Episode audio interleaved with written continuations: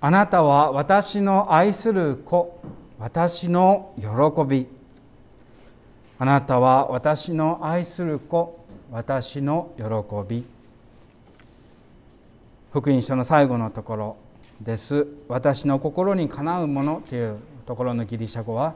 私が喜ぶものという言葉になっているので私の喜びという訳せというふうにも訳せるわけです。あなたは私の愛する子私の喜び。うちの親父は口が悪くてですねなかなかこう、えー、結婚したての妻とかにもあの誤解されるような口の悪さがありましていくつか私はそれを継いでいるところがあるのですけれどもあの酒をが入りますともっと口が悪くなりまして あの悪気はないからこそ傷つくようなことを時々言うわけです。そしてまあ家族からソース感を食らうということが時々あり母親からたしなめるたしなめられるということがよくよく起こります。それでもですねまあ根は嫌ってるわけではなくてまあ正月でもほんの数時間だけだったんですけれどもあの帰れた時にはまあ喜んでいました口が悪いんだけれども喜んでくれているということはあのあるみたいでそれは私たちにも、えー、私にも伝わってくるわけですね。まあ人のことは言えませんけれども私も家族にどれだけもしくは信徒に近い人にどれだけ、えー、言葉で愛と喜びをつかつか伝えているかと言われるとまあ、怪しいものでして素直な言葉こそ難しいものはありませんね。だからといってじゃあ行いで示しているかと言われればそれもまたちょっと怪しくなってきますしじゃあまあどういうことだろうと。思ってしまいます。しかし神は全能であるということを言う時神様は何において全能なのかというと当然人間を抑圧するような力は全能ではありませんし神が全能であるのはその神様の愛を伝えるところについて伝えることにおいて全能だと言ってもいいと思いますね。私たちは口が悪かったり態度でも表せなかったりいたしますが神はその愛を私たちに伝えることにおいて私たちの受け側受ける側の心をも変えることにおいても全能である。その曖昧な態度ですね。言葉になりきらない、まあ、日本人の男もそうでしょうか。アメリカ人のように愛してるなんて言いませんけれども、え、言葉にならないような態度ではなくてはっきりと歴史に残る永遠に残るような言葉まさに聖書に記されて2000年後に私たちが今でも読める言葉聞ける言葉でもってその愛を宣言されます。あなたは私の愛する子私の喜びもうここにキリスト教の全てがあると言ってもいいと思います。これが全てです。これに始まってこれに終わるのです。私たちがどう考えようともあなたは私の愛すること神様に父なる神様にキリストのうちに精霊によって呼ばれる。あなたは私の喜びだと呼ばれること私たちはこれを日々聞くために呼ばれていますしまあこう感じられない時が多いですけれども私たちは毎朝毎晩何があっても辛いことがあっても嬉しいことがあってもこれを聞いて聞こえない時には自分に言い聞かせることがまあキリスト者の本質と言ってもいいかもしれない。自分の名前を前に置いて太一皆さんあなたは私の愛する子。私の喜びだ。それを毎回毎回何度も何度も唱えていく。祈りのようにして唱えていく。それがまあキリスト者の人生と言ってもいいです。まあ今日は当然洗礼についての手術なんですけれども洗礼というのはまあクリスチャンになる信徒になる教会員になる献金をするようになる。当然それらはあります。けれどもそのような個人的な自分の選択や、まあ、信徒になるとかクリスチャンになるという自分の持っている資格についてだけではありません。洗礼は自分だけについてではありません。洗礼を受けるということは愛する子だ。喜びだと父から言われるその関係に入ることその関係が始まること始まりの日ですね。精霊によってお前を愛していると言われ続ける日の始まりです。だから洗礼記念日は誕生日も大切ですけれども受洗記念日というのはとても大切で言っていわば結婚記念日のようなものかもしれません。それからずっと愛されているというその愛と喜びを聞き始める一番その最初の日ですね。そしてあなたが絶対何があっても愛されているんだということの動かぬ証拠。私あれば2000年の12月31日その時神は確かに宣言した。もう歴史に残ってます。教会の教石簿にも残っています。その印を信じるということが大切になってきます。父との関係が始まった日ですね。あなたの私あなたは私の愛する子私の喜びだと神様に言われるわけですがしかしまあ自分だけを見ると愛と喜びに満ちた存在だとは決して思えませんね。まして父なる神様のように愛している喜びだということを人に伝えているか家族や大切な人に伝えているかというとまあそれも怪しいわけです。しかしこの語りかけの一番大切なところは自分だけを見て愛や喜びがなかったとしてもいや愛と喜びがない方が当たり前ですがだけれどもイエスを信じることそして祈りによってイエス様のうちにとどまること。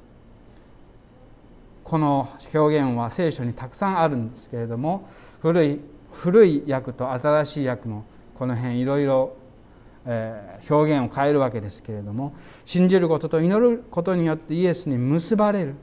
イエスの存在のうちにある。そのイエスの存在に覆われる。もしくはイエスにとどまる。ブドウの木の花。例えのようにとどまる。限り父なる神はあなたを私を自分自身だけで見るのではなくてキリストに覆われたものとして私たちを見て私たちに愛する子だあなたは私の喜びだ私の誇りだ私はあなたを喜ぶと呼んでくれるわけです。それがまあ救いの一番根本にあるわけですね。キリストが私たちの代わりになってくれる。キリストは身代金として私たちのためにご自分の命を捧げられた。マルコ10章45節ですけれどもだからこそ私たちはキリストのうちに包まれて父なる神に100%愛される子だ喜びだと呼ばれるわけです。もう一つ言うならばこの1年はこのテーマについていろいろな角度で話していきたいと思いますがイエス様こそ誠の神の民イスラエルとなられた。私たちが神の民でありながら愛と喜びに欠けているにもかかわらずイエスが来て私たちイスラエルの民神の民の代表となってくださった。だから父は私たちだけを見ずキリストに覆われたキリストを着た私たちを見て愛する子だと言ってくれるのです。今日の、えー、イコン。あ実はこれは珍しくイコンではなくてえー、まあ、私の好きなスタンコバさんが描いた、えー、キャンバスの絵みたいですけれどもそうですねこのところでこの人は祈り祈りながら毎月一作品を作り上げていくんだそうですけれども一つ今日はこのマルコ一章十節を黙想しながら描いた絵ですけれどもイエス様が大きな鳩鳩の力を感じますね。精霊によって注がれている水のように愛を注がれている図ですけれどもキリストというのはイエス様の名字ではなくて、えー、メサイアメシアというところから来て注がれたという意味なんですね。油が注がれた、えー、今でもイギリスの女王の頭王の頭には油が注がれて王になるという儀式があるんですけれども注がれるという意味そして洗礼というのは、えーなんだろう信徒になるとかいう意味ではなくて文字通り言うならば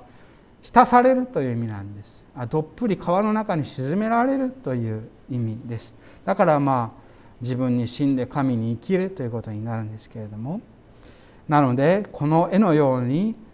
神の愛を注がれてそしてその愛に愛を知るとかもうそういうレベルを超えてもうどっぷりですね使ってびっしょりになってもう歩く足跡すべてが神の愛にびっしょりと濡れて歩く後触った人、えー、体験した時間出来事すべてが父なる神様の愛に浸されるようなそのようなもう自分の管理を超えた自分の予測や計画を超えたような父の愛にびっしょりと浸される。それがまあ洗礼の体験だ。それをまあこの絵もよく表していると思います。そしてもう自分のことなどを忘れて周りを濡らして歩いていくようなドボドボになって歩いていくような生き方父の愛に使って生きていくような生き方をイエス様は選んでいかれてそして洗礼を受けた私たちもそれに招かれているわけです。父の愛にびっしょりと浸された生き方私はそれを実際に見たことがありますこれはまあクリスマスイブでも少し話しましたが私が学生時代の時に、まあ、全然別の人ですけれども、えー、これは話したことがない人の話ですが学友がいましてその人もまあ同じアジア人だったということで、えー、親しみがあって、えー、よく交わっていたんですけれどもこの人はまあ、えー、自分の心と体のアンバランスに苦んで苦しんでいて、まあ、心も暗かったですね。そしてまあ私と同じような時に洗礼を受けることを決意しました。でもこの人の違ったところはその本当にこの浸されるという象徴シンボルを自分のものにしたいということで聖公会ですよ。聖公会なんだけど全身霊というんですかねを望まれた。でそれこの人が望んだやり方というのが面白くて学校のプール プールに司祭さんを呼んでまずプールの水全部を清水にお祈りして書いて下水に行ったのはどこまで清水なんだろうってみんな後で冗談言ってたんですけれどももしくは清水の中で泳いでいる人は全員どうなるんだっていう冗談があったんですがプールで洗礼を受けたんですね。でまあ、えーと、水着を着てその上にこのような白い昔から洗礼を受ける人は白い衣を着てるわけです。が私たちも白い衣を受けてるわけですけれどもそれで、えーまあ、主催さんもびっしょになりましたけれども洗礼を受けました。文字通りびっしょりになって出てきました。であの私が見たというのは、まあ、洗礼も見たわけですけれどもこの私の学友がそれ以降1ヶ月あの喜びにあふれて過ごしました。まあそれからずっと一生と言えたらいいんですけれどもそうはならないのは人間でしょう。しかしその1ヶ月間は本当に喜びにあふれてまあ、生きる喜びにあふれていました。まあ皆の栄光を表しますようにというふうにまあお祈りしますけど本当に目が輝いて顔が輝いて心が輝いてその喜びに満ち溢れているということを私は実際に見たことがあります。まあ、そのような生き方そのように人間を変えるというのが、まあ、洗礼の力洗礼に働く父なる神の愛の呼びかけなんだ。私はそれを知りました。イエス様はご自身もこの「あなたは私の愛する子」という声をイエス様もご自身も聞いて「あなたは私の喜び」という声をずっと聞いて聞き続けたわけですね。まあ、なぜそう分かるかというともう一回聞いてるんですイエス様。返上三条の変容棒の場面で9章ですけれども「あなたは私の愛する子」まあ、そこでは「これは私の愛する子」というんですけれども聞いてるわけです。最初と真ん中と聞いてるわけです。だ私が思うにイエス様も毎日毎日この声をいつも心の中で反芻して反復して唱えて祈って活動していったんじゃないかなと思うんですね。まあこれはあなたは私の愛する子というのはまあ卑近な言葉で言えばこのような言葉で言えば自己肯定感という言葉かもしれません。私はこれでいいということですね。しかし自己肯定感って自分で肯定することでしょ？でもそれよりも無限倍強いですよね。自分で肯定することのできない自分が神様にそれでも愛されていると肯定されるということで。これ以上強い自己肯定感はありますか？または私たちが行う教会キリストを知らない人が大切にする自己肯定感の後ろにはあなたを愛する神がいるんだよということを伝えること。それがまあ一つの伝道かもしれません。イエス様はこの精霊による肯定感によって苦難を生きて私たちのために命を捧げるという道を生き延びることができた。この自己肯定感があったからですね。そして復活したということはやはり神がそう呼びかけたその声が本当だったということの証拠だったわけです。ああいうふうに呼びかけてくれていた声は本当に神の声だった。愛してると呼びかけてくれてた声は幻聴でも嘘でもあのなく本当に神がそう呼びかけてくれていたんだ。そしてこの人はイエスは本当に創造主命の作り主の与え主の子供だったんだ。まあ教会は復活後にそう悟ってそして教会を始めていったんですね。終わりに権限説がまあ1ヶ月ほど始まります。権限というのは現れるという意味なんですけれどもそれはまあ神が現れるという意味ですが神が現れると言ってもそう怪しいこうあの出現というよりもやはりこの真実が現れるということだと思います。人間は嘘をついて失敗して愛から離れて喜びから離れます。しかし権限神が現れる時それは命や死の瞬間だと思いますね、まあ、死ぬ瞬間もしくは命を本当に感じる瞬間誕生の瞬間病気に悩む瞬間父はあなたにあなたは私の愛する子私の喜びという真実を明かしてくださいます。それまでどれだけ心が曇っていたとしてもその権限の瞬間にはこの愛の宣言を父は私たちに語りかけてくださる私たちが死ぬ時私たちの愛する人がこの世の最後の時を迎える時父は必ずそう宣言してくださるはずです。あなたは私の愛する子だった。そして今も愛する子で私の喜びお前の人生は私の喜びだった。生産式ではこういうふうに私がまあ手を広げて感謝性別を始めます。感謝性別2ですね王と聖マリア教。父よ私たちはあなたの愛される御子イエス・キリストによって主に感謝を捧げます。あなたの愛される御子イエス・キリストのうちに私たちは一つとなってこの愛の宣言を聞くわけです。あなたは私の愛する子私の喜びだ。父は今日も生産のうちに私たちに呼びかけられます。私がびっしょり注ぐ愛にあなたもびっしょり浸されて生きていきなさい。そして愛と喜びを伝える私の生き方を選び取りなさい。精霊をあなたに注ぐからその力によって愛と喜びを伝える生き方を選び取りなさい。あなたは私の愛する子私の喜び。